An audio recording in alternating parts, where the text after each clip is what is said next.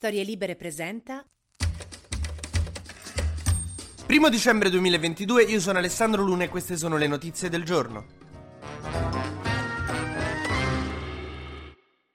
Prima giornata di dicembre si avvicina il Natale, si sente già l'atmosfera natalizia e infatti ieri la Camera si è riunita per regalare nuove armi a Kiev per tutto il 2023. Oh, mi raccomando, arrotolatele nella carta di giornale perché a volte i corrieri di Amazon fanno casino, sbattono. L'anno scorso una lampada che mia madre ha regalato a mia zia si è rotta, non vorrei che succedesse la stessa cosa con i missili terra-aria. E sono infatti i missili terra-aria aspide la grande novità di questo nuovo pacchetto di armi che manderemo in Ucraina. Per noi non valgono un cacchio, sono vecchi da buttare, insomma i bambini li usano per giocarci a battimuro contro contro, sono dimenticati in un cantiere, però per gli ucraini sono importantissimi, perché pare che sti aspide siano fondamentali per difendere dagli attacchi aerei, quindi sono fondamentali per salvare le vite dei civili ucraini. Giuseppe Conte ha criticato questa cosa dicendo che la linea del governo è guerra fondaia, i missili difensivi guerra fondaia. Cioè, Conte se trova dei preservativi nello zaino di suo figlio gli dice "Eh, ti sembra il momento di fare figli?". Non lo so, a me a volte le logiche di certe cose sfuggono.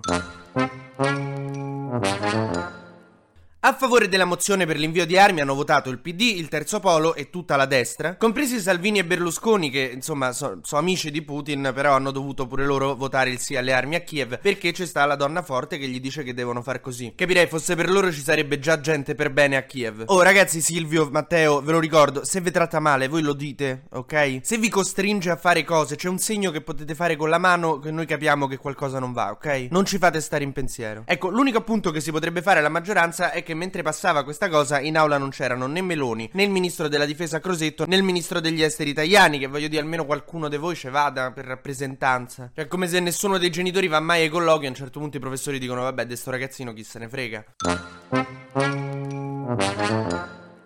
Comunque, speriamo che i nostri missili aspide riescano a proteggere i civili ucraini dagli attacchi vigliacchi di Putin contro le città. Oh, invece il ministro degli esteri italiani domani incontrerà il ministro degli esteri iraniano e è il primo italiano, anzi il primo europeo, il primo occidentale a incontrare un esponente del governo iraniano da quando sono scoppiate tutte queste rivolte, perché stanno un po' tutti così con l'Iran perché la situazione non è un granché ma non c'ha problemi domani si incontra.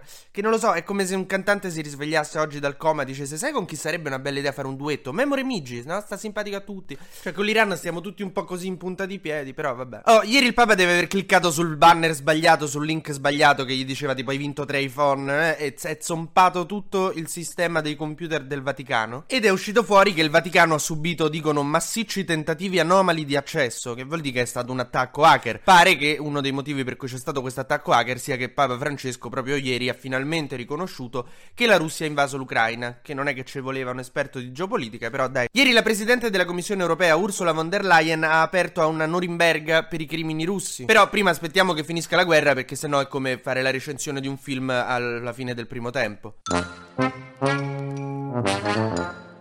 Giorgia Meloni ha cercato di cambiare il decreto rave, di correggerlo perché era scritto coi piedi, l'ha riscritto con le orecchie perché le pene sono rimaste spropositate, ha solo aggiunto che ci deve stare la musica perché si configuri il reato di rave. Quindi il commissario deve andare lì, vedere se sente la musica, chiedere in giro ragazzi ma c'è sta anche droga qua? Certo commissario, ah, reato di rave, tutti in galera.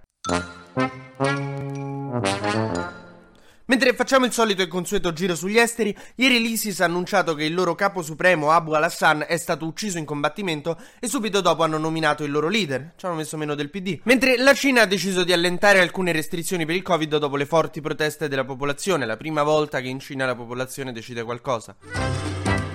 TG Luna torna domani mattina, sempre tra le 12 e le 13, su storielibere.fm.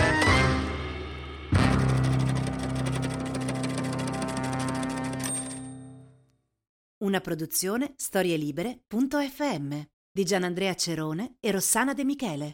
Coordinamento editoriale Guido Guenci.